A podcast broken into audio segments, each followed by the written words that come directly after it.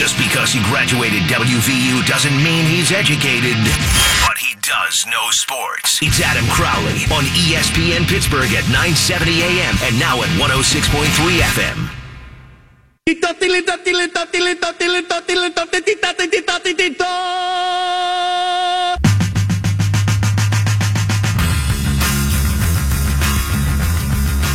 Today is the day before the day that I leave to go to the beach. Which means I don't care at all. Seven o'clock is going to come whether the show is good or not. It's with that kind of passion that I will lead you in and out of sports takes for the next three hours. You found the Crowley Show where your mom listens, and you should too. 412 922 2874 is the number to call. Or you can join the cast of dozens and follow me on Twitter at underscore Adam Crowley. You want to talk about last night's Pirates game? There wasn't one. What the hell is there to talk about? They're playing tonight. Should we do an intense three hour preview? Nah, I don't think so. Should we talk about Lionel Messi and his club Argentina not winning a game in the two games they've played in the World Cup? No, probably not. Although, my God, what a disappointment. Messi hasn't scored a goal. They might not make it through. In fact, it looks like they won't make it through. Whoa. Whoa. Ronaldo is the best player in the game. Suck on that, Messi. I bet you Messi's in the MLS in the next three years. Career over. You see, Taylor Hall won the MVP last night, the Hart Trophy in the National Hockey League. I think Malkin deserved the MVP as much as Hall. I do. I do. Let me explain. The Penguins made the playoffs by four points. That's just two wins. The Devils made the playoffs by one point. Taylor Hall was by far the best player on the Devils, and without him, they don't make the playoffs, period. But I don't think many people realize just how close the Penguins were to not making the playoffs this year. Without Malkin, Penguins don't make it.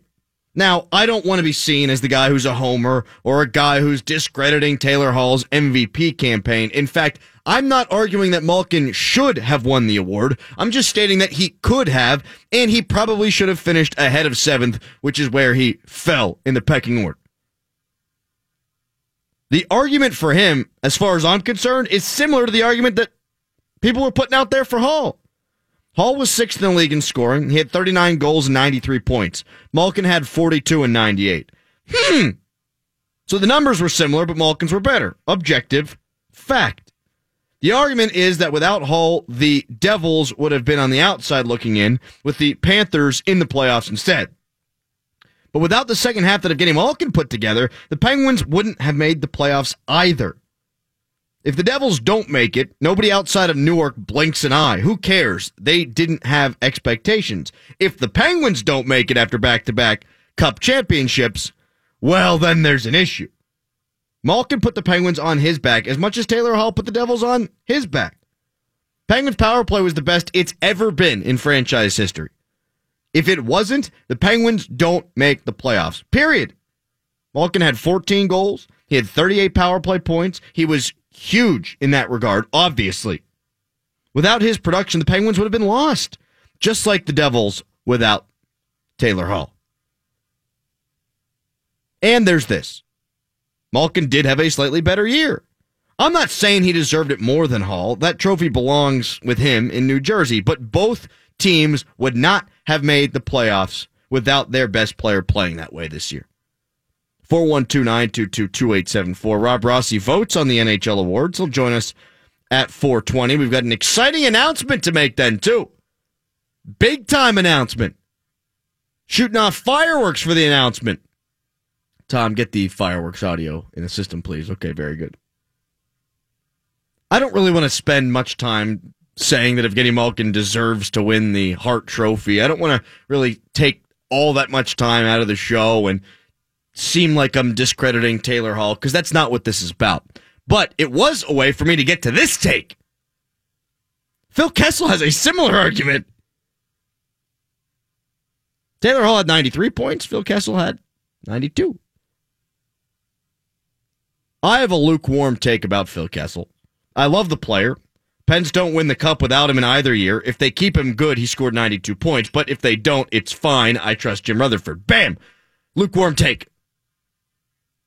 But the Pens need to be careful if they do move him. Again, the Penguins weren't a slam dunk playoff team last year. The Penguins weren't a team that dominated in the regular season. The Penguins did not live up to their talent level over the course of the regular season. And if the same is to be said this year, then without Phil Kessel, maybe they don't just toe the line. Maybe they miss the playoffs altogether. Now that's extreme and unlikely, but it almost happened last year, and who's to say it can't happen next year? I think that the entire conference is getting better. Washington just won the Stanley Cup. They're probably going to be partying their asses off so much this summer that they're not going to be a contender next year. I joke, I kid. They'll be back. Columbus, if they keep Artemi Panarin, they'll be back. Philadelphia is only going to get better. They're going to continue to add. New Jersey's only going to get better. You know, Ray Shero is not going to rest on his laurels. They're only going to get better. The Panthers just added Hoffman, and they missed the playoffs by a whopping one point last year. Tampa Bay is a legitimate Stanley Cup contender. I thought Boston was a legitimate Stanley Cup contender. Toronto is a legit Stanley Cup contender. The conference is stacked. If Tavares goes back to the Islanders and they were to say pull a trade for Philipp Grubauer with Barry Trotz in the fold, you're talking about a bear of a conference, a bitch of a conference, a labyrinth. Which means that if you're missing 92 points from Phil Kessel, if you're missing 40 power play points from Phil Kessel, you might not make it. Again, I think if the Penguins do trade Phil, they will have a good reason to. It won't just be to free up salary cap space. It'll be because the return makes the deal one that the Penguins feel like they've won. But it's a difficult thing for me to wrap my head around because of the way that I saw Phil play last year. The Penguins don't make the playoffs without the power play. They don't. They were not a good five on five team last year. They were the best power play in franchise history, and it all ran through Phil Kessel. I mean, Malkin, Crosby, Hornqvist, they're all excellent on the power play to a point. But it went through Phil Kessel. Without him, power play's not as good. Power play's not as good. Maybe you miss out on those four points that carry you in the playoffs this year. With that, I won't be here tomorrow. So, do you want the Penguins to trade Phil Kessel? Are you interested in change for change's sake? Do you think it's become too big of an issue with Mike Sullivan and the American hero Phil Kessel? 412 922 2874 at underscore Adam Crowley on twitter.com. There's a report out there now that Martavis Bryant did not fail a drug test or miss a drug test and will not be suspended for the 2018 2019 NFL football season. I hope that's true. I'm one of the only media guys I think in town that does not want to see bad things happen to Martavis Bryant. And I'm not talking about beat writers, guys like that, but it seems like every radio host goes out of their way to just take shots at the dude. It makes me sad when anybody doesn't live up to their potential, and Martavis Bryant certainly has not lived up to his potential. Martavis Bryant has left so much money on the table. And if he had never been suspended, the Steelers would have been in an interesting spot. Would they have paid him? Would they have paid Le'Veon Bell? Would they have offered Le'Veon Bell the contract that they offered him, or would they have offered something similar to Martavis Bryant? If the guy had never been suspended, he would be one of the top touchdown catchers in the entire league. So he's already left a bunch on the table, but this just makes me sick that for days, Martavis Bryant had his character assaulted. And we talked about it here on the show, but we talked about it in a very similar sense to the way I'm talking about it now. I felt bad for him. And I also thought the Steelers fleeced Oakland in the deal. It's still a good deal for the Steelers. You perhaps get the quarterback of the future and you get yourself a wide receiver who's going to be here for the next four to five years, as opposed to the one year that they were going to get from Martavis Bryant. It would have been an absolute fleecing had he gotten suspended again. But how does something like that get out whenever it's not the case? Now, at this point, there's a lot of he said, she said. At this point, it's one report going up against another report. But I'd like to believe he's clean. And when he came back last year, I said he's got to be clean. He had been clean for a year. He had a family. He sounded different, apart from the him wanting to get traded rumors and not so rumors, but requests. I don't think Martavis Bryant didn't have a point last year either. I don't know how supported he felt by the Steelers.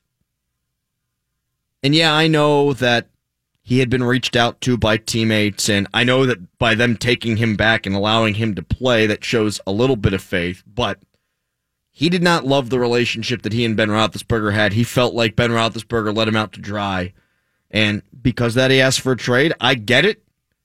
I wouldn't have rewarded him during the season. I'd have done exactly what the Steelers did. They took care of business there, and now let's see if he can make his life better in Oakland. But this is what we do in the sports media industry. We hear something, we pick up on something, and we just drive it to the ground. We hammer that shiz home. And unfortunately, in this circumstance, the shiz we hammered home was about a guy who's had a checkered past and a bad reputation before, and now was just getting smacked upside the head by everyone who had a talk show in this country. Football peeps, local peeps, I'm sure Oakland peeps, all killing the dude. You know what that does? It makes his family think that he's let them down yet again. But he hadn't, if this report is to be believed. And I'm going to lean with my heart here, and I'm going to hope that it is. We got Tim Benz coming up at 5 o'clock here on the Crowley Show. Also, Phil Steele. If you didn't catch our interview with him yesterday, I'm always thinking about college football at this time of the year. And not much else going on. So we'll hear from Phil Steele today coming up at 520. Just before our unsponsored football segment filled with knowledge and fun brought to you by To Be Determined, where we'll hear Baker Mayfield go one on one with Colin Cowherd and hold his own, and then some. FYI, Browns are making the playoffs this year. Baker Mayfield's got a beard. He looks like a pro. Game on. Do you have something to add there, Tom?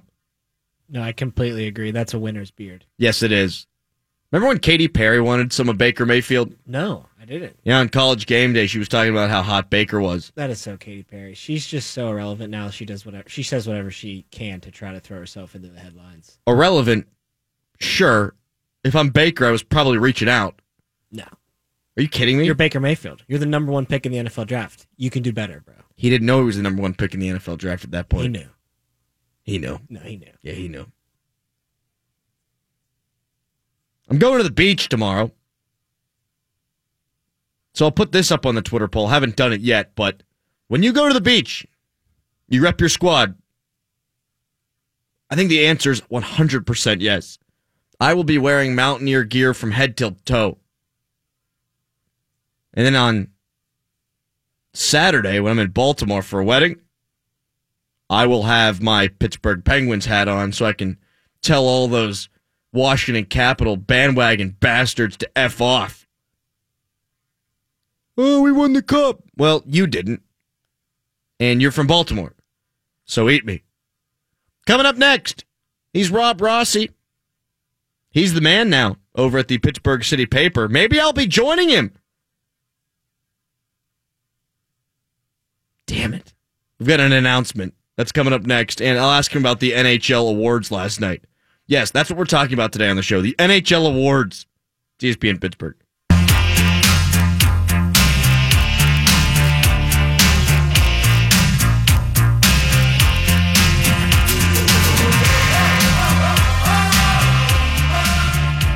Only two hours and what, two more seconds here. 39 minutes till I get to leave for vacation. Not that I'm counting. Not that I don't want to be here. But I'm counting and don't want to be here. Rob Rossi, Pittsburgh City Paper, the editor, joins us here on the Crowley Show. Rob, how are you today? I'm pretty good, Adam. How are you? I'm good. I saw you already today.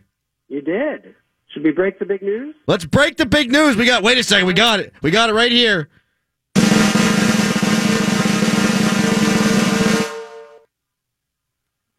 You want you want to go or should I go? Well, I mean, you I'm your probably- boss, yeah, so you I'll just probably I'll, go. I'll, I'll probably go. So, uh, starting uh, for our July issue that comes out on July, I believe, 11th, uh, we will be having a guest sports columnist contribute on a regular basis, and that would be one Mr. Adam Crowley. Woo! yeah. I'm excited about this, Rossi. You know, I just saw an email from you. I'm instantly regretting this decision because I didn't realize your your writ, written um, word was so challenging. But that's okay. We can work on that. Yeah, it, it's not good. I don't know. Uh, Yeah. When when were you doing the homework today after I left? Yeah, that's okay. That's okay. We'll we'll talk about it. I mean, I we are going to have to enroll you back at WVU to get you a basic uh, grammar and punctuation course. But look, these are small things. Well, punctuation is an issue for me. I, I tend to throw commas around like uh, just haphazardly. I don't know. I don't know what a comma is. I just put them in all the time. Oh, you'll fit right in then. Very good. Uh, Rob Rossi joining us here on the Crowley Show. Now I'm very self conscious. I don't know what to do with the rest of the interview. I'm sweating bullets.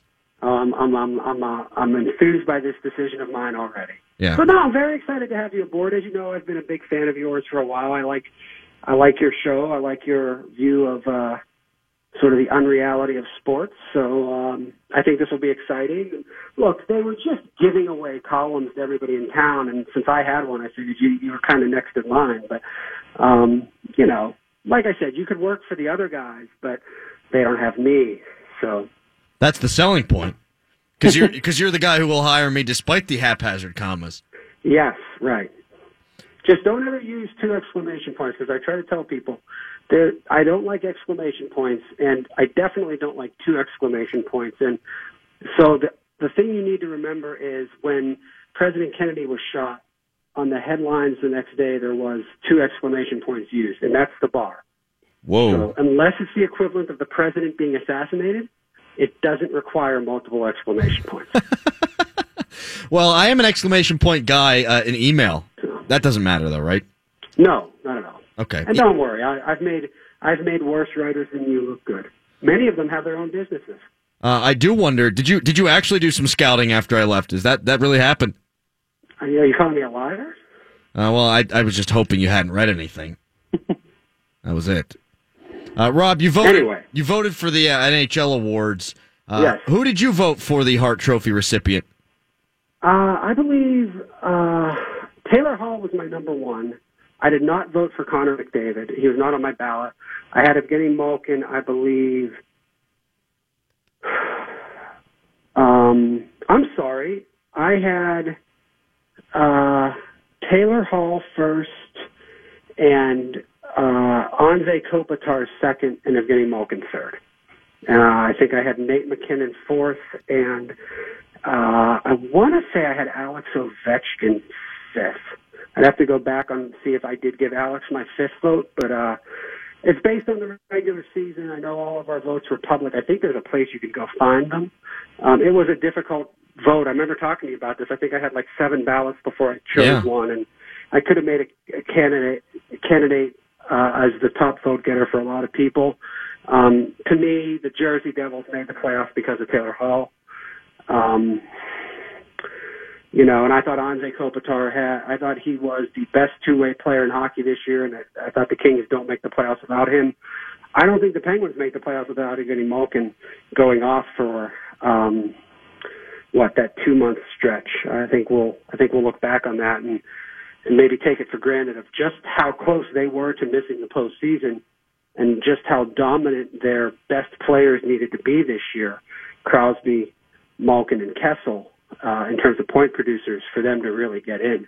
And I think that, honestly, I think that, Adam, I think that really foreshadows the next week in the Penguins' history because, you know, Jim Rutherford does not have as much room for error as I think a lot of people think. Uh, this team was very close to beating the eventual Stanley Cup champions this year. They were also close to missing the playoffs because of their depth issues. And, you know, it, they were pretty fortunate in terms of injuries with those three players. Uh, you know, those players for the most part were able to play in, you know, 95% of the games. Um, you know, that's something I don't think you can keep counting on as they continue to age into their 30s. Uh, I think Jim Rutherford's got some real interesting decisions to make. not only regarding Kessel and Letang and would he move either one of them, but I don't think if they would move one of those players, you're necessarily looking at a trade that gets you back something significant in return as much as it might get you back some cap relief and allow you to restock a system where most of the good players are up here already. Yeah, I understand that. I do think that the point that you made previously, though, about how good the Penguins' big three needed to be for them to make the playoffs this year and how healthy they needed to be to make the playoffs this year is a good one. I kind of touched on it in the first segment, Rob. That's why I'd lean towards not trading Phil Kessel. Uh, mm-hmm. I, I think if you move Phil Kessel, you're in you're in danger of not having a great power play, uh, which is something yeah. that they would not have made the playoffs if they didn't have a good power play last year. The best power play in franchise history, in fact, and a lot of that ran through Phil Kessel. Mm-hmm. Yeah, look, I I would be want to take Kessel and Chris Letang and say I'd be one to bring both of them back if I were Jim Rutherford and say, look, um, three years ago we won the Stanley Cup with this group. Two years ago we won the Stanley Cup with this group. Letang was injured. You know, if we assume that Chris is going to come back after having a full off season of, you know, building back his body, uh, no, no, no rust, so to speak look, you know what you're going to get from Kessel. I mean, you know, he may not get along with Mike Sullivan, but I mean, I don't care about that. Um, I don't think Kessel dogs it on the ice. He's a point producer. He's a goal scorer. He's a guy that can play with a multitude of different types of players. Um, to me, you're closer to winning the Stanley Cup with those four than you are without. But I think the question you have to ask yourself if you're management here is, do you take one more big swing at this with this group, or do you try to tinker a little bit now, look at this year as what can we get out of it, and maybe build for, you know, two or three more cracks after that. You may only have. I think it's the. I think it's the idea of what's your window. Is it this year? We really can win it this year, or is it we can win it this year, but we want to try to make sure that for the last three years of the Crosby Malkin era that we know are contractually guaranteed, we have a real shot. And let's not forget, we have a looming labor situation coming up here. And, you know, that'll be here quicker than we think for the, I believe, the 20, uh, 20, 2021 season. So, Adam, you have to keep that in mind too. Like, will that get in the way as well? So, I just don't know right now if you're Jim Rutherford how you make a convincing argument to move one of those players for talent that might not help right away, and that's the only type of talent I think you're going to get in return. This is an easier question than answered after the next couple of weeks here, uh, after the first week of free agency and after the draft starts tomorrow night. But do you think, if you're a betting man, that the Penguins will win one more championship in the Crosby Malkin era? Yes. I said going into this season, if they three-peated, that was it. I, I kind of thought that would just exhaust them in a way that they couldn't maneuver the roster. I think, I think there is a possibility for a couple of more. I'm not saying they will, but I think there's still a possibility that by the end of the Crosby Malkin era, there could be, you know, five championships on their resume. Partly because look, Sid signed really long term. Evgeny signed through you know, for this season and then three plus more. At no point are you, th- those two are going to retire as Penguins. Mario Lemieux is not going to go through the Jaromir Jagr situation again with Evgeny Malkin. He never wants to repeat that. Sidney Crosby is going to be here, um, you know, forever. Um, I could see a situation where even after that, Evgeny signs a, a sort of a, a short-term deal to play into this franchise into his late 30s, and they'll still be really good players, but but it will be a different team by then. Um, the Penguins have to think about this right now. Are they in a position with where they're at in terms of their their their system? Right? You know, we've seen the Rusts and the, those elk come up. Who is that next wave? Is there a wave, or is it just a couple of players? The the Shero era ended um, because they hadn't won the championship enough, and probably deservedly so. But when we look back, that system had a lot of players really close to breaking through. Ford's challenge, and, I, and look, I, I have no reason to doubt him on this, is to make sure that he gets that system to have more than one or two guys because what the Penguins can't afford to be in is where they're counting on one prospect to hit, and that's the only option they have.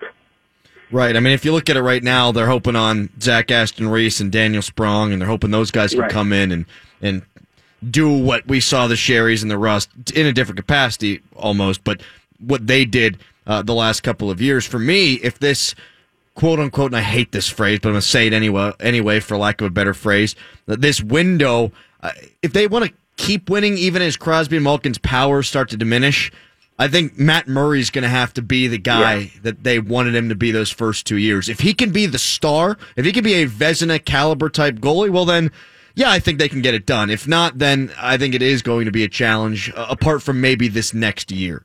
I think even if it's this next year, there's a strong likelihood that Matt Murray will have to be the Penguins' best player in the playoffs for them to win the Stanley Cup. Because as you've seen, like, can we realistically expect better from Sidney Crosby than he had Oh, this God. postseason? I mean, can I mean Evgeny Malkin was injured, but I mean, look, can we expect better of Evgeny Malkin? Yes, but even if you had better of Evgeny Malkin, even if you had the Malkin of two years ago, where he was the leading scorer in the playoffs and really the Penguins' most consistent producer of points game in and game out, even if you had the Malkin of three years ago, where he was basically playing with one functioning arm and was still putting up points, even if you had that, would it be enough? No. If you had that and you had Matt Murray playing at the level that Matt Murray played at two previous years, I'm not putting this all on him, by the way. They were they were a train wreck defensively, but if they're a little bit better defensively and Matt Murray's more like the Matt Murray I think he will be. This was an incredibly difficult year for him in a lot of levels. I think Matt Murray has a real chance next year to be a finalist for the Vezina because I think he's going to come back with a real determination to shut everybody up. But yeah, he's going to have to be their best player. The future of Pittsburgh Penguin hockey at its highest level is Matt Murray more than it is Sidney Crosby and Evgeny Malkin because we know what they can do. I still don't think we know what Matt can do because I still think there's a couple of levels he can reach that are better than what we've seen. And what we've seen is already pretty good. Rob, last couple of things here for you. You talked about before on the show uh, Evgeny Malkin in the handshake line with Alexander Ovechkin. The Penguins not winning the cup, I think, is obviously a big motivation. I think that there was some hunger lacking this year, and not maybe outwardly they were thinking about this, but I think in the back of their mind, it's October. It doesn't seem to matter anywhere near as much as uh, being the Stanley Cup champions. Uh, you kind of do think that eventually your game can just rise to the occasion because you've done it for the last couple of years. So the question is, do you think that the Penguins can get that quote unquote hunger back just by watching the Capitals hoist the cup, or do you think that they need to get a little bit of new blood in there uh, to help facilitate that? I'm always a fan of new blood um, because I think we've just seen evidence of it over the years with with this group of how much better they are when they have some different dynamic. Let's not forget they didn't win again until they brought a guy like Kessel in. And and did he add an on ice element? Yes, but you know what he brought to that room in terms of getting everybody to sort of not treat everything like life or death, I think was significant.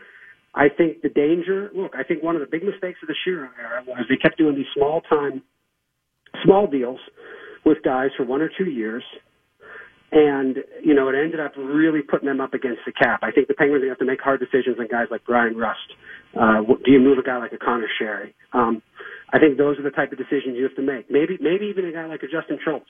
Like, do you, do you, is there value in him for what you can get back? Because to me, and I'm not singling out any of those players, but to me, what was evident this year was it was never the veterans that were the problem.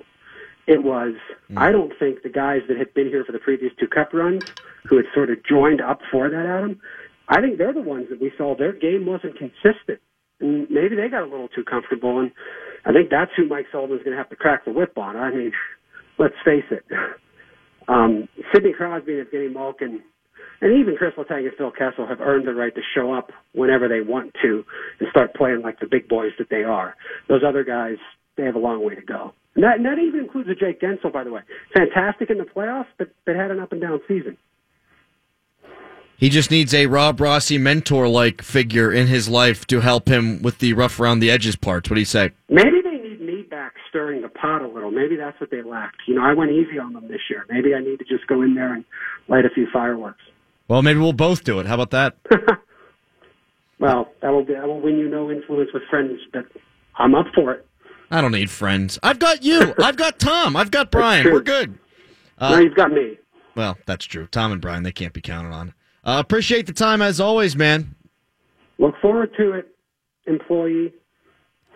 It's got a nice ring to it. All right, be careful out there. Have a nice weekend. Hey, wait, are you doing the show tomorrow? We don't know yet. I'll let you know soon. He's gone. Awkward a little bit at the end there? Is that what happened? I don't know. I don't think he wants to do the show. I don't think he wants to do the show either. Uh, sorry, Adam. Didn't hear you there. Call drop. Yeah, uh, spoiler alert. Brian's out of town. Uh, he makes the decisions around here. Uh, I'm going out of town tomorrow. I don't know who's filling in for me. It says you on the schedule. Well, that's too bad. It's not me. Maybe it will be. Maybe it'll be like an all star show. Oh, we could just play back a bunch of great interviews. I mean, I have so many to segments. choose from. Why don't you just play the other crap hottest takes of the day? Just stack them on top. You of just each stack other. them on top of each other. That's not bad. The people would listen for that. You know what? Why don't you just go on vacation? I'll decide. Yeah, I, I'm going to give it zero thoughts after 7 o'clock. None. Tim Benz will be joining us in 22 minutes here on the Crowley Show. Coming up next, people are still trying to save baseball. They're trying to save it. But the numbers indicate that, my God, it's beyond saving. And we're going to talk about the beach because that's what's on my mind. It's the Crowley Show.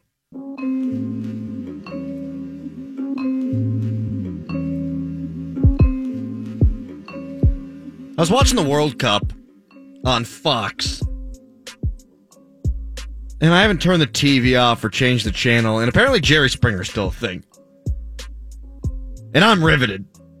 Didn't you just hear the ad, the Zip LLC ad? It they just decided it's canceled. Just now during this last break. What are you talking about? Jerry Springer, it's done. Wait, are you freaking serious? I'm 100% serious. Wait, did that really just go And down then that one of way? The last ads, the Zip LLC poll that usually plays. Jerry Springer, no more. What the hell? I'm so watching. enjoy a- it while it lasts. I'm watching two large human beings and one uh, very ginger redhead man make out in front of a live studio audience as another woman's getting held back by the cops. How is this? How is this going? How is air? this getting canceled? No wonder it's lasted so long in the first place. First of all, Well, this kind of sucks actually because I had a friend in college who wound up working there now. Broadcasting school at West Virginia University puts people on AM radio in Pittsburgh and at the doorstep of Jerry Springer, wherever the hell they film that. Maury Povich or Jerry Springer? Which one do you prefer? Jerry Springer. You ever, whenever you were sick and young, you ever just watch it all day? Like when you're home from school? I used to do that all the time. The All be- the time. The best part about Jerry Springer is you never plan to watch Jerry Springer. No. Jerry Springer just kind of finds you, and then you're just enthralled for the hour. Yeah, I'm never gonna look for it. But Never. i- if it is on the TV, I'm. I don't think I'm changing the channel. It's impossible to. I mean, what you just described. What was it? There's two people making out, a, a fat and a redheaded ginger. Yep. A redheaded ginger. Yeah, I was a little redundant there.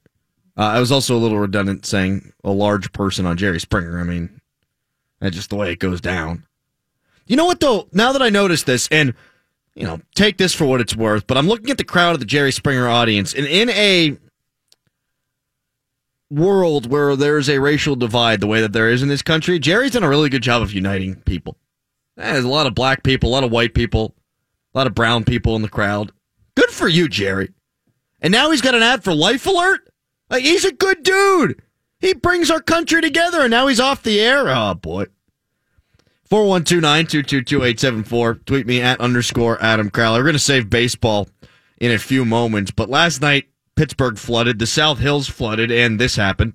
I just seen a TV go by. That was somebody from Pittsburgh saying, I just seen a TV go by. I just seen a TV go by. You know what you didn't see on it? Jerry Springer, because it's canceled. Yesterday was awful. Awful. My wife got stuck in it. We live in the South Hills. Tom lives in the South Hills. If I was in college and that was happening, I'd have taken a case of beer outside and found a way to slip and slide all over the damn neighborhood. It would have been tremendous. It didn't happen. Actually, on 4th of July, oh man, maybe eight or nine years ago, I was hammered drunk. Hammered drunk. Don't even think I was 21 yet. So, kids, don't do that at home. And I was running around in the rain and I just hurled everywhere. That's a great thing about the rain, though. It can hide your sins, cleanse your sins. Baptism by rain. Should we save baseball now? Please. Do I have to talk about sports? I just want to talk about Jerry Springer and throwing up in the rain. I saw this today. Bob Nightingale, USA Today. The average time between balls put in play, according to Sports Illustrated, is a staggering 3 minutes and 45 seconds. That's four minutes. I'm going to round up. Between pitches that are put in play in Major League Baseball. What the hell are you going to do to fix that? You, you going to speed up the game by putting a pitch clock in? Maybe that helps a little bit. Maybe that picks up the action. But the pitchers are just so good, and the hitters are focusing on only hitting home runs and taking walks that you're going to see strikeout rates go up. You're going to see walks go up. And you're just not going to see balls put in play. And I don't see that trend turning around. Maybe you move the mound back. Maybe you lower the mound even more. Baseball tried to save themselves, and they did to an extent in the late 60s.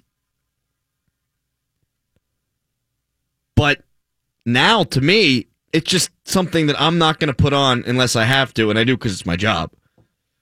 I just think baseball's beyond saving. Uh, you can try those things, but baseball's inherently slow. I say this all the time on this show, and I say probably every segment at 440 for the last week and a half. But all I hear conversation wise is should the designated hitter be adopted in the NL? Should they add a pitch clock?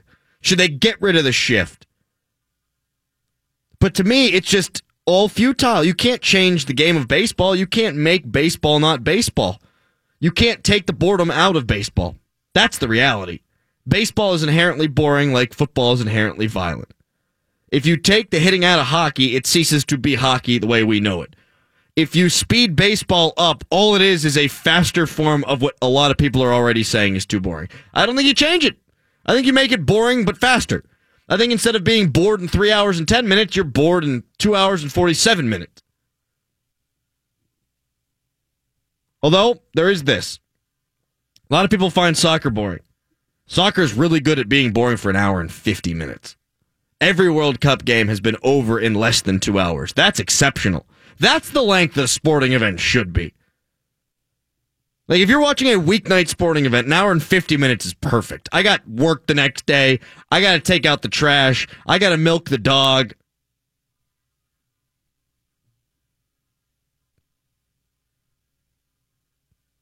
Give it to me in bite size. But even then, if there's 162 baseball games, I just don't think there's a solution. One of the questions is, though, is there too much analytics? And all the analytics people are going to freak out about that one. Well, you can't just ignore intelligence. You can't. But at the same time, shifting does make it harder to put the ball in play. Or to, pardon me, have exciting moments where the ball is put in play.